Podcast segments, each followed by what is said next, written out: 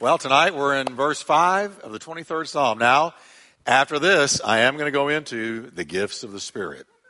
And then, Lord willing, if the creek don't rise, Hebrews. Hebrews. Hebrews. So we're learning here on Wednesday nights. I mean, we're learning. We need to be biblically literate. Amen? Know what we're talking about. So, as we have done every week, we're going to read the whole psalm. It's only six verses. And we're just going to quote it out loud, and then we're going to look at verse 5. So let's read it together. Are you ready? It's up there on the screen. The Lord is my shepherd. I shall not want. He makes me to lie down in green pastures. He leads me beside the still waters.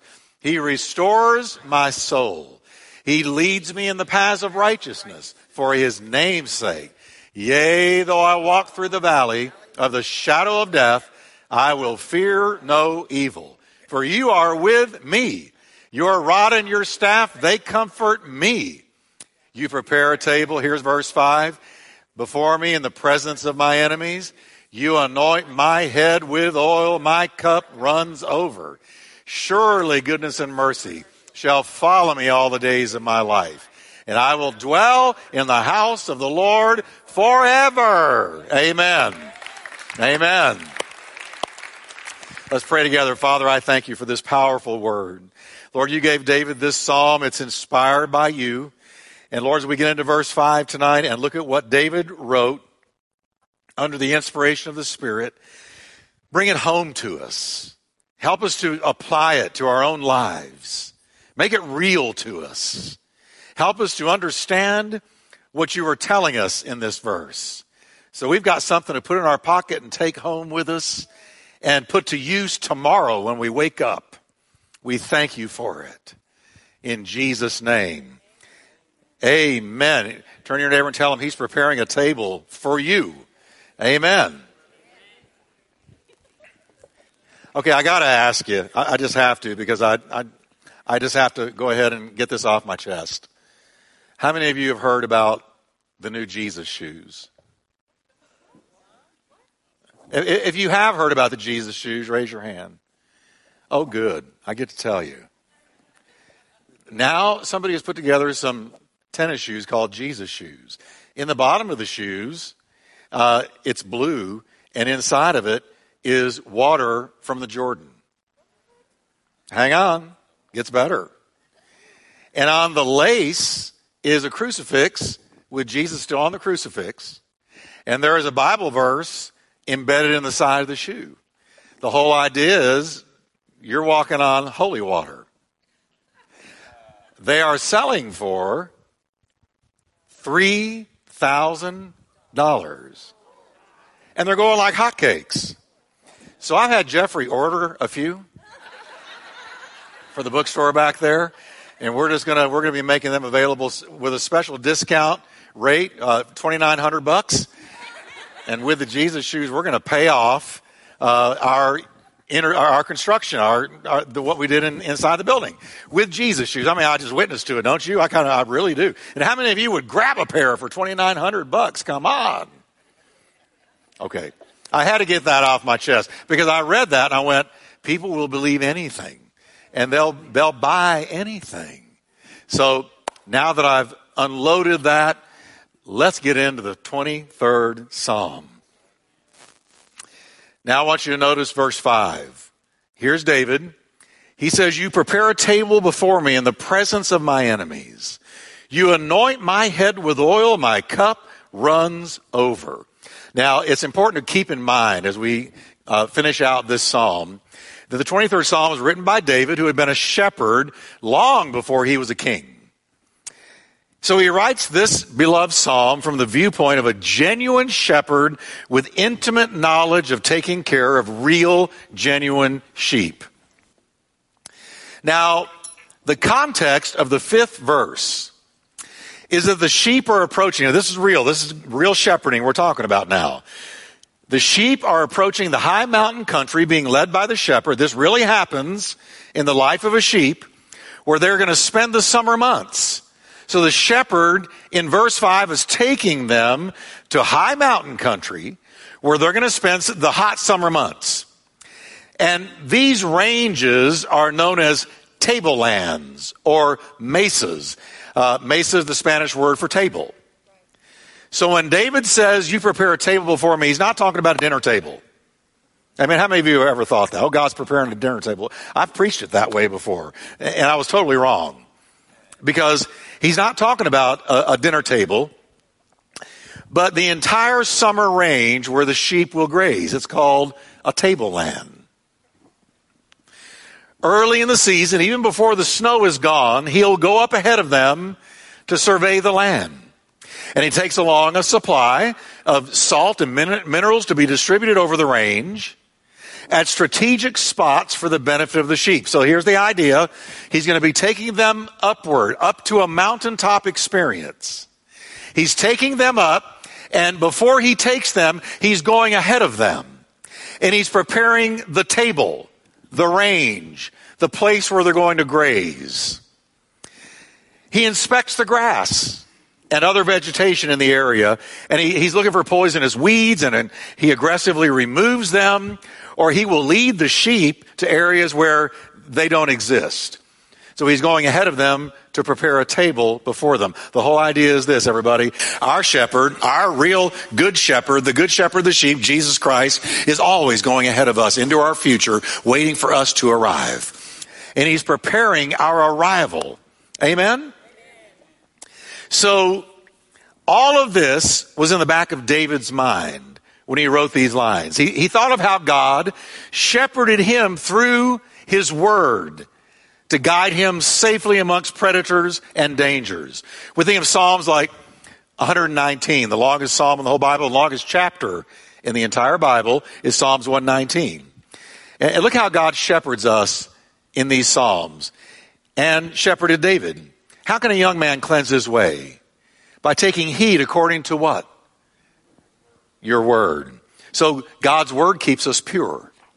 God word, listen, there's no way that you and I are ever going to walk in purity in this filthy, wicked, reprobate, depraved culture unless the word of God is keeping us pure. Amen. So wherewithal shall a young man or a young woman cleanse their way? By listening to and meditating on his word. And then in another uh, verse from Psalms 19, 119, he says, direct my steps by your word. How does he direct our steps? By his word. And look what he goes on to pray. Don't let any iniquity have dominion over me. Lord, don't let any sin get its grip on me, but keep me free. So God's word guides us. Direct my steps by your word. Amen? And here's one more out of Psalms 119. I've gone astray like a lost sheep. This is David talking. I have gone astray like a lost sheep. Seek your servant, for I do not forget your commandments. So here he's telling us God's word retrieves us when we stray. Amen? How many of you have ever strayed from the Lord in your life? The rest of you, you're straying right now. Not being truthful and because everybody strays a little bit, right? So, and what brought you back? The Word of God. Guarantee it was the Word of God. Now, notice how David always connected God's shepherding with the Word of God. He said, How does God shepherd me? He shepherds me by His Word. And David knew that as he went ahead of the sheep to prepare the tablelands for their arrival, our own great good shepherd likewise goes ahead of us in every situation, anticipating what dangers we're going to encounter and praying for us that in it we might not succumb. Amen. See, when you are approached with a trial, God knew that that was coming the whole time. I know I say it a lot, but I'll say it again. God never says, well, I'll be. Never. Because when you and I encounter a trial, God knew that it was coming. And God had already gone ahead to prepare us to go through the trial, survive the trial, be strengthened in the trial, and come out on the other side of the trial better than before we went in. That's the ministry of our shepherd. Can we thank him for that? He, he's praying for us. And not only does the shepherd clear out the poisonous weeds and find the best grass for the sheep to graze in, he also looks out for the predators of the area. Wolves, coyotes, cougars, bears regularly raid and kill sheep. And they did in David's day. Remember when David told Saul when he was about to go face Goliath, he said, look, I've killed a lion with my bare hand and I've killed a bear with my bare hand. And, and what were they doing? They were attacking my father's sheep. And he's such a type of Christ here. David is such a type of Christ here because they weren't even his sheep. They were his father's sheep, Jesse's sheep. But because they were his father's sheep, when the lion came against them, David said, no, no, no, no. He's put me in charge. Picture Jesus saying this because God loves you. And, and, who's our shepherd? His name is Jesus. And when the predators come for you and me, what does he say? I'll give my life, I'll lay my life down to protect you from the predators. I'll lay my life down to fight for you so that you are not devoured by the predators. So David grabbed that lion, and, and I, I believe this. I believe that's how he learned the anointing of God. Because when he grabbed that lion, it, it says in the Bible, he grabbed him by the beard with his hand. Now, folks, you, you got to be under a serious anointing to grab a lion by his, by his chin and with your bare hand. I think he took him down, killed him with his bare hands under the anointing of God, and walked away and got the shakes. What did I just do? I can't believe I just did. And, and, what was he learning? He was learning when you're in the, when you're doing God's will and you're fighting God's battle, there is an anointing that comes upon you that is not of you or from you or by you, but it moves through you to destroy something you could never destroy on your own. Amen. Amen. Same thing happened with the bear. So he had a, a dead lion in his past that he killed under the anointing a dead bear that he killed under the anointing. That's why when he faced Goliath, he had confidence. Because he said, God gave me that lion, God gave me that bear, and he told Goliath, God will give you to me. See, God carries us through battles no one knows about. No one knows about. See, when David killed that lion, there was nobody there. He was off in the wilderness somewhere, just like the setting of this psalm. And he was just herding sheep. And here comes a lion and, and grabbed one of the sheep. And this anointing came upon him, and he did this incredible feat with nobody looking. And God was teaching his future giant killer how to move in the anointing. That, that greater was he that is in him than he that, that is in the world. And see, God will allow you and me to go through battles in the wilderness where nobody's looking, but God and maybe a couple of angels. And in your private battles, you learn to take down a lion, a lion of temptation, a lion of fear, a lion of doubt, a, lion of stress, a lion of worry, whatever, whatever your lion is, you take it down. And you go, whoa, How'd I do that? And God says, You did it by the anointing of my spirit and by using my word. Now, do we not see the same thing in Jesus? When Jesus fought the devil in the wilderness, there was nobody there. And he went up against the devil and defeated him by the word of God. And so he defeated the devil privately before he ever faced him publicly. David defeated giants, lions, bears privately, but he killed Goliath publicly. So you're never going through a battle where God's not watching and God's not teaching you and God's not preparing you to bring down something bigger and that matters more in the future. So important. Come on, everybody. It's so important. So that's why I tell you all the time God never wastes a pain, He never wastes a battle. Amen? Now, these predators, the, the lions and wolves and coyotes, cougars, bears, um, they could often be seen as the shepherd was taking the sheep up towards the mountaintop, up towards the tableland where he was going to let them graze. He would be able to see these predators peering over the rim rock watching every move the sheep make, waiting for an opportune moment to pounce. And only the alertness of the shepherd could keep them safe. Before you ever spot your enemy, your shepherd's already seen him. And your shepherd has already got him in the crosshairs. And your shepherd already knows what he's up to. You know, nobody knows the wiles of the devil like Jesus does. Our good shepherd does the very same thing for us. He knows every wile and trick of the devil and of his demons. And scripture rightly compares our adversary to a predator, a predatory like animal. Peter said he's like a lion walking about, seeking somebody to devour. And literally, the Greek is to eat alive. The, Peter, by the Spirit of God, compared our enemy to a predatory beast. And Jesus sees him when he's making a move on us. Jesus sees him. I said, Jesus sees him. See, when you wake up and you go, wow, I think I'm in a battle, Jesus knew it when it started. Jesus knew it before it ever started. We're usually late to the game. Have you ever noticed that? We say, we're in a battle, and the Lord says, You realize that now? I saw it a month ago. But now you're finally realizing you're not dealing with flesh and blood. You're dealing with principalities and powers. About time you saw it. A classic example of this, one of my favorite stories in the Bible, is when Jesus warned Peter that Satan had asked to sift him like wheat.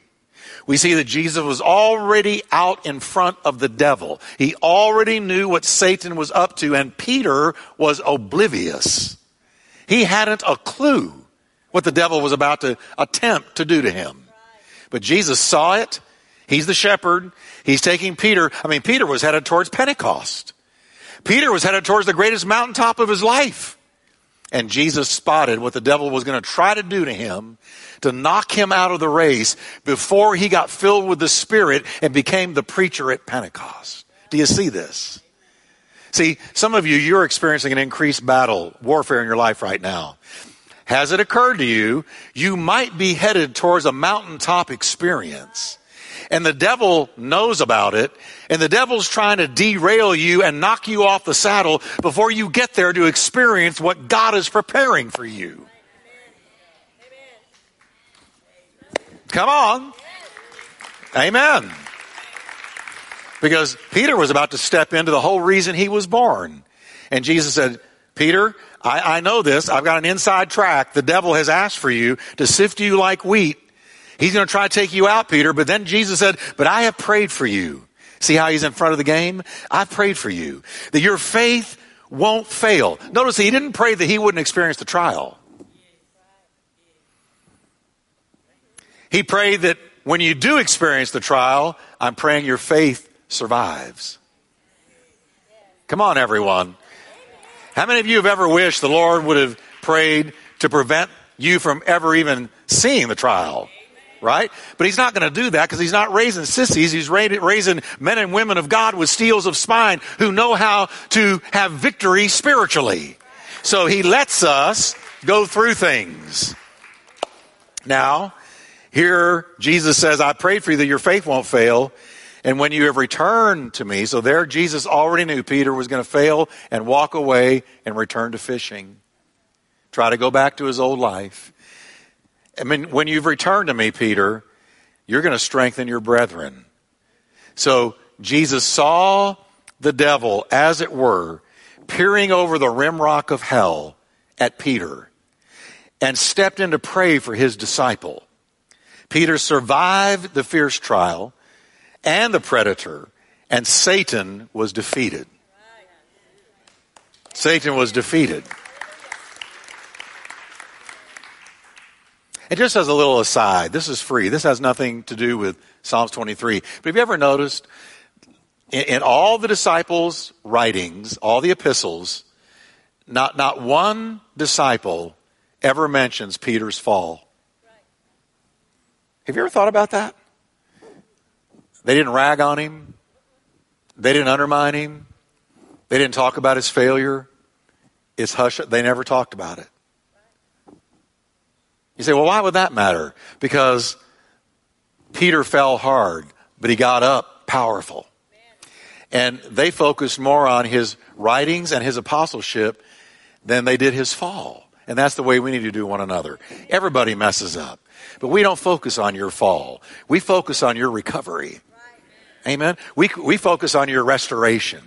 We focus on you coming back and doing damage to the kingdom of the devil.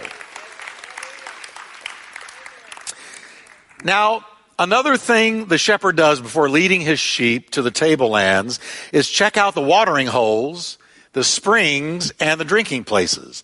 And he'll find these things and he'll remove twigs, he, he removes leaves and stones and dirt that may have fallen into the water source. He wants the sheep to have clean, pure drinking water. Now, you already know where I'm going with this. The parallel for us Christians is obvious. Our good shepherd has already gone ahead of us and prepared a glorious source of pure, clean, spiritual water.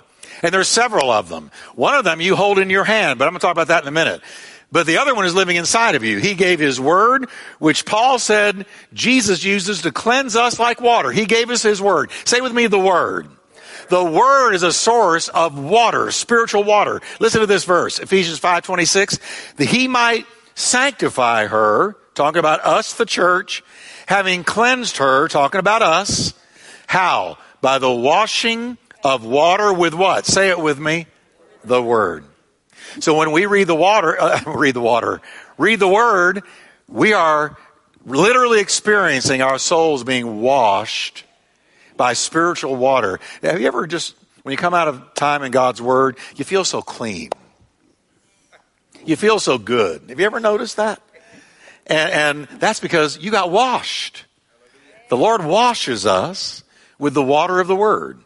And He also gave us His Spirit. He made sure that we had good spiritual drinking water. He gave us His Spirit, which He compared to water. Isaiah 12 verse 3 says, with joy, you will draw water from the wells of salvation. Well, that's not talking about H2O. That's talking about the well of salvation. And what kind of water comes out of the well of salvation? The Holy Spirit. He told the woman at the well that he had water, speaking of the Holy Spirit, that once she drank of, she would never thirst again. And she said, give me some of this water. And he said, then he messed with her stuff. He said, Okay, you want some of that water? Go get your husband. She said, Oh, Lord, now, now you're going where we don't really need to go because I, I, I don't really have a husband. He said, You're right. You're shacked up. Now, what was he doing? He was getting her to repent of her sin so that he could give her living water. And this woman ended up being the first New Testament evangelist, going into the town, preaching, come see a real man. Come see a real man who told me everything I ever did.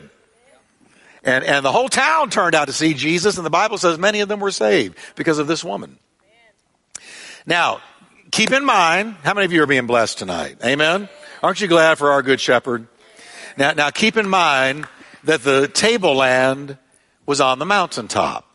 It was a mountaintop experience for these sheep to be led by the shepherd along the winding paths leading up to the tableland, which was at the mountaintop.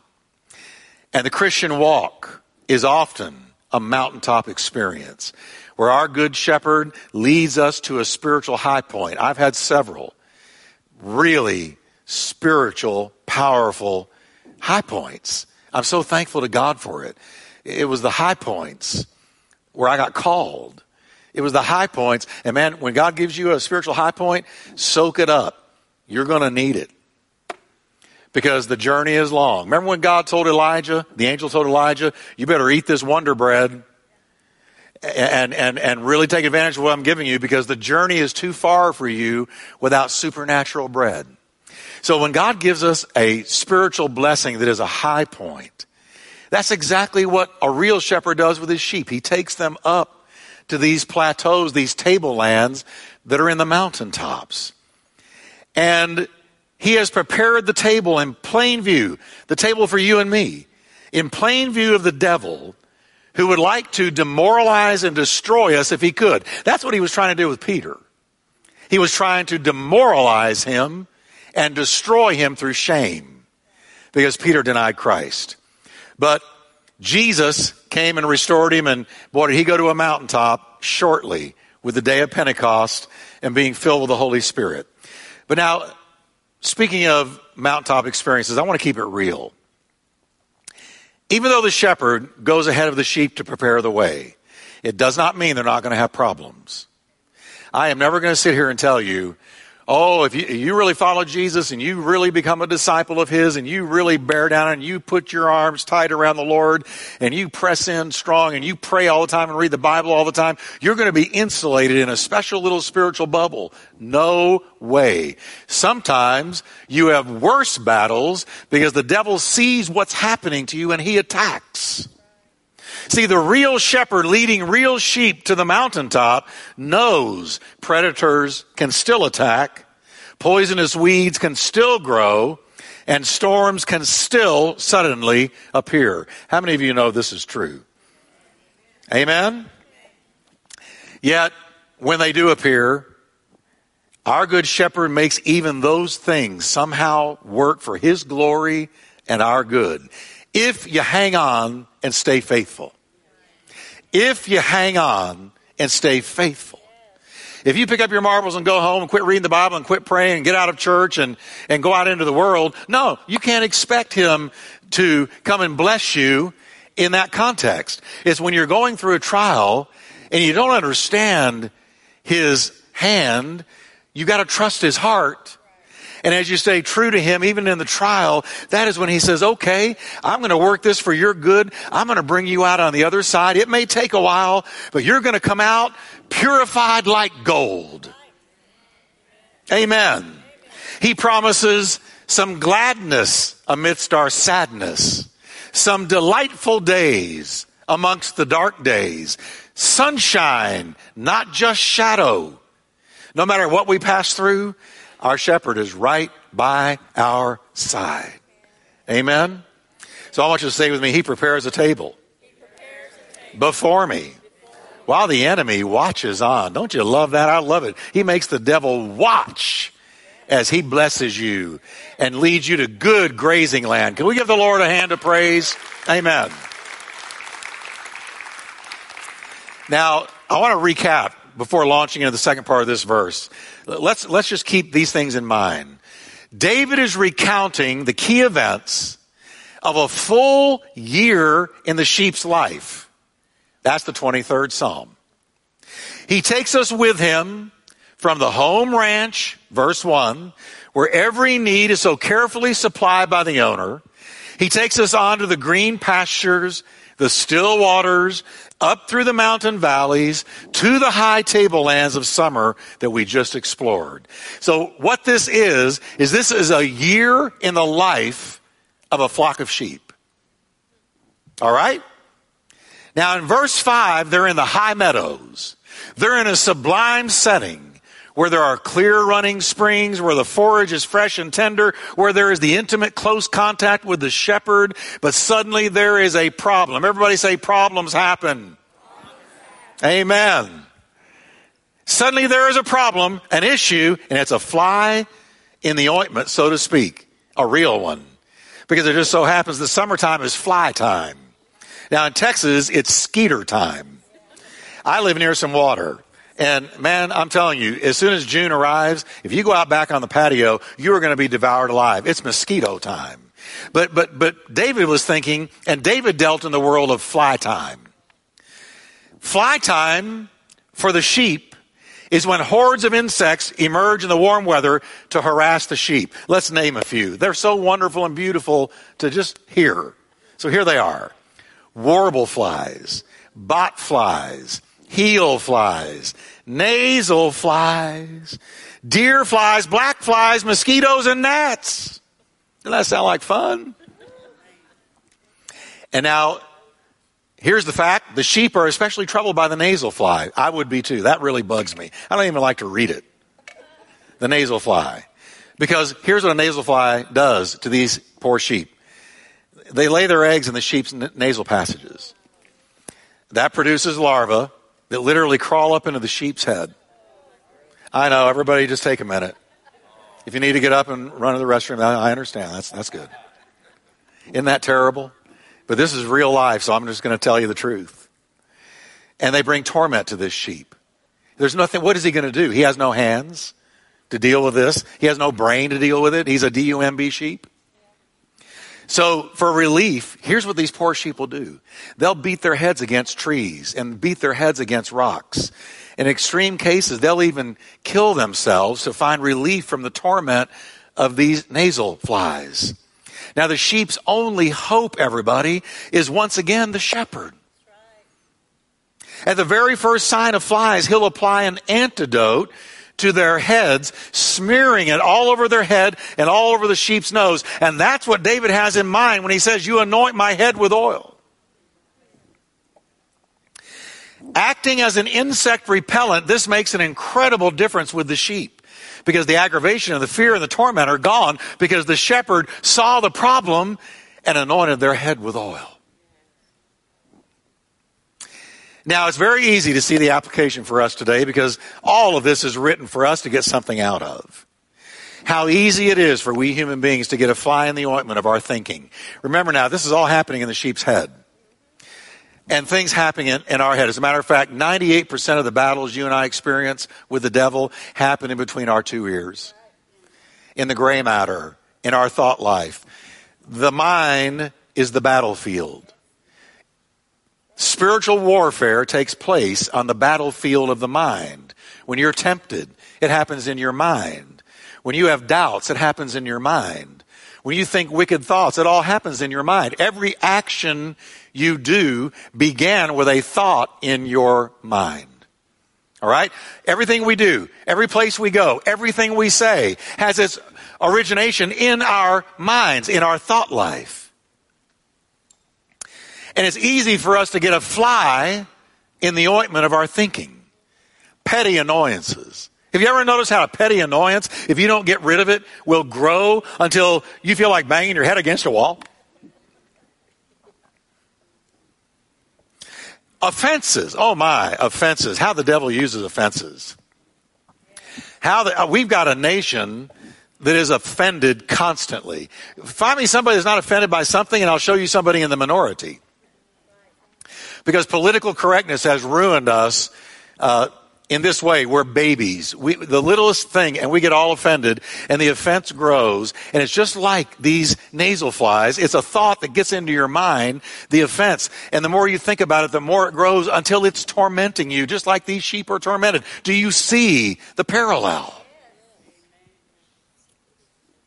Distractions, burning issues can carry us to the point of despair if we don't deal with the thought in its infancy. If we don't get spiritual oil on our thought life, then the, the slightest little thing can carry us to a place of despair. The devil plants thoughts that can harass and torment us. He does it in your marriage. He does it with you and your kids. He does it with your kids and you. He does it at the workplace. He does it with you and yourself. You'll get something going through your brain that the, the, devil put there. It's a thought. It's a seed thought. It's, it, I'm going to say it. It's a nasal fly. And, and it's laid eggs in your, in your thought life. And, now you're not thinking about Jesus. You're thinking about the offense or you're thinking about uh, the doubts or the fears or whatever it is. And, and without an anointing, it drives us to distraction. I mean, it's easy to see his success, the devil's success in our society today. Look at our society today. How, how, how badly does American culture need the anointing oil of the Lord Jesus Christ on their thought life? Oh, come on, everybody. Because people are angry. They're irritable. They're miserable. They fly off the handle over nothing. I was pulling out of here this week. I pulled out right down here. I'm going down the service road, mine and my own. I'm in a little um, Hyundai, and I'm just going down the service road, and, and a, a guy in a pickup didn't like the way. You know what? I don't know what he didn't like, but all of a sudden he's right here. He has pulled over. He's this far from from ramming me, and he's looking at me. And and and I could see him mouthing something. And and I'm just you know, just Pastor Jeff just going down the service road in a little Hyundai. You know, I wasn't driving a power car, a little Hyundai with my bike rack on the back. I'm I'm innocent. I'm harmless. I really am a, a huggable, lovable little teddy bear. And, and here's this guy, and I mean, he's giving me a look that was murder. And I was thinking, it takes nothing anymore. Nothing for grown adults to totally lose it. You know why? They got nasal flies in their brains. That's going to go over the radio and I'm going to get calls. Pastor Jeff was talking about nasal flies in people's brains. No, let me tell you something. You, you get the metaphor. They're so overwhelmed with life. They're so on the edge. So many things are working in their thought life that they don't have the patience of a flea. That's free. I just thought I'd share that story. Let you know that things do happen to me too. And man, do I slow down? It's like, see ya. This guy, you know, hat on the whole bit. I thought he's going to follow me. So it was just one of those things. Amen. So filled with hate, filled with offenses, filled with fear. Some, now, here, here's what our culture does. Some choose to self-medicate to numb the torment. Because it's torment. Man, I don't have any peace. Uh, I don't have any joy. I'm not enjoying life. I'm angry at this, that, and the other. I'm offended. I'm not getting along with the, the spouse at home. I, I'm bugged about everything. My job's not going well. I'm not making enough money, this and that and the other. And I don't have any peace with God, so I'm all on my own. So they self-medicate. They turn to false philosophies or religions in search of answers. They throw back the alcohol do the drugs. See, to me, it's not a matter of if you if you drink or not. Or, or here's what people say: uh, Why are drugs wrong? Because didn't God make them? They say to me about pot. God made it. Besides, it's legal in Colorado. And I say you're not in Colorado. But here's the deal: He made poison ivy too. You going to smoke that? Seriously, just because it's there doesn't mean you're supposed to smoke it. I'm on a roll tonight. This, isn't even in my notes. All right. But, but what I want to know is, but why do you want to smoke it? Why do you want to drink it? Here's why.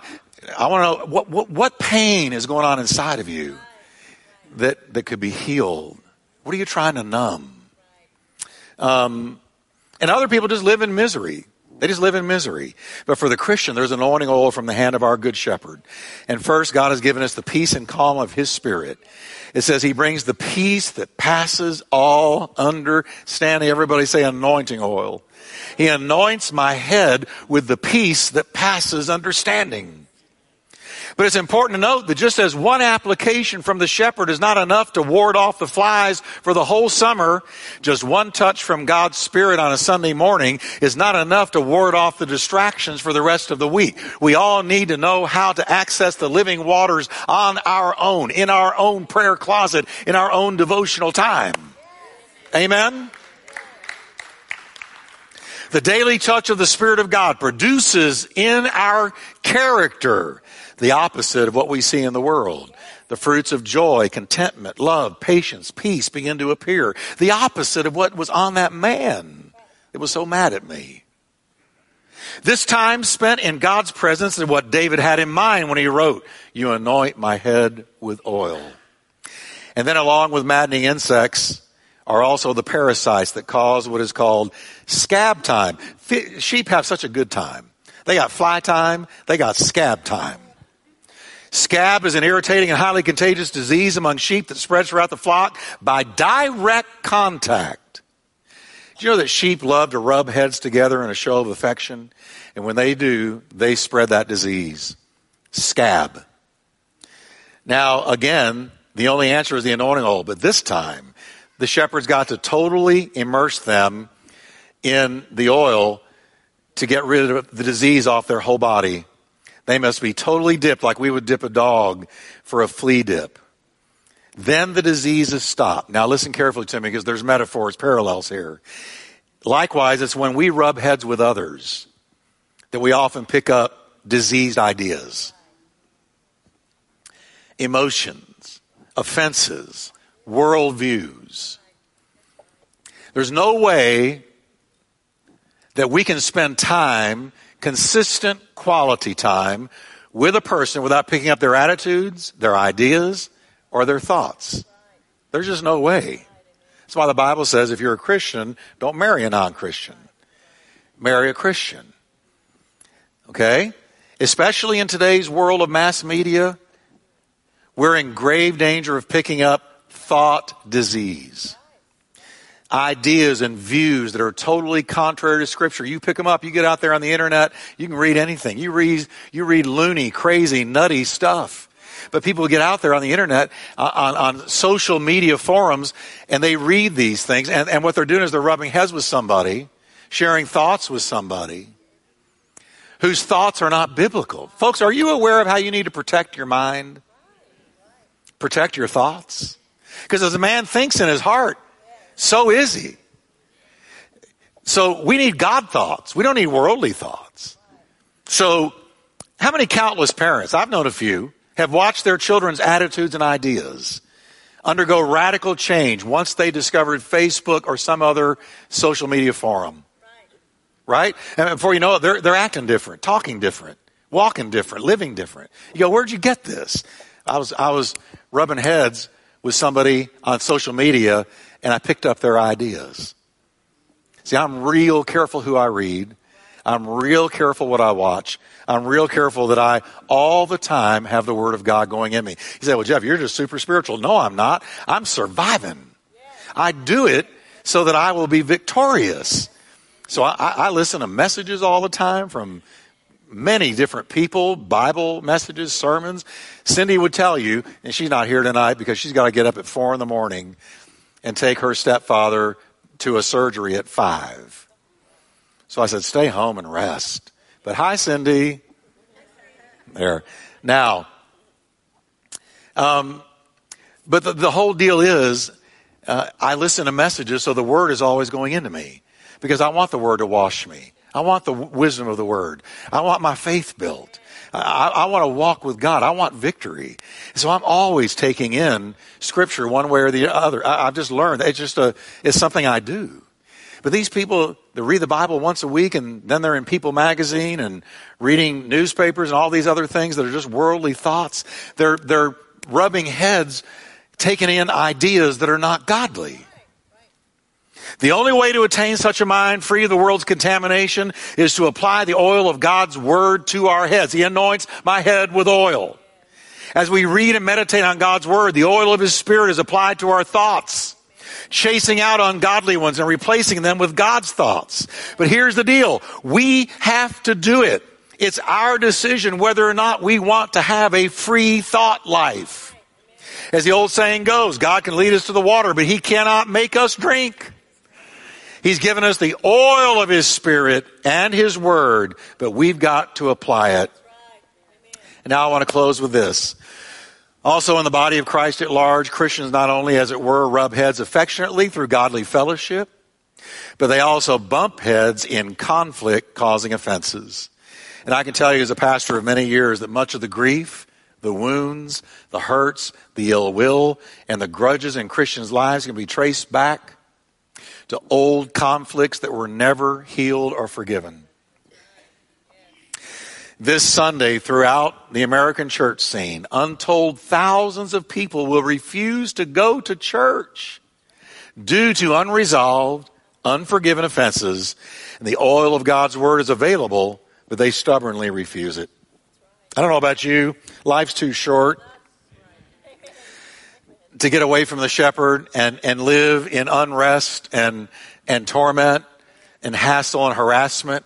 No, no. I want to walk in his peace. What about you? Come on, everybody. So let's stand together, can we, tonight? And let me just read this last little bit to you. A wonderful thought to begin the day with is that the Lord Jesus, our good shepherd, is there for us every morning when we awake. And what's He there to do? To anoint our heads with oil. The oil of His Word and the oil of His Spirit. Don't leave home without it. Don't leave home without it. Amen? Amen. No Bible, no breakfast. How's that? Let's lift our hands, can we?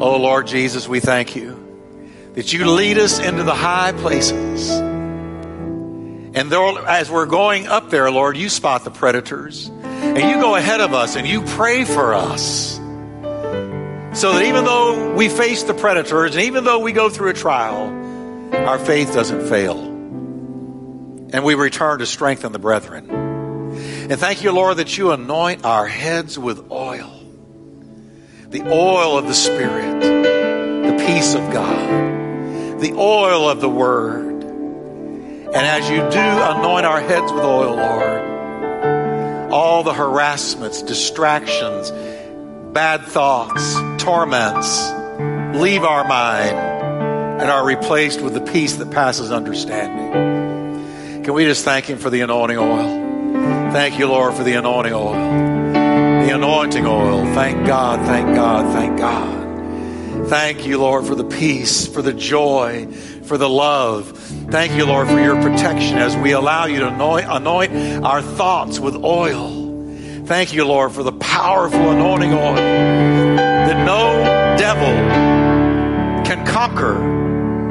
But Lord, your anointing keeps us And we thank you for it in the name of Jesus. Thank you, Lord. Let's worship Him. Thank you, Lord. Thank you. If you're thankful for that anointing oil, just lift your hands and let's just let's just go ahead and and, and do it. Let that anointing oil come upon your thoughts.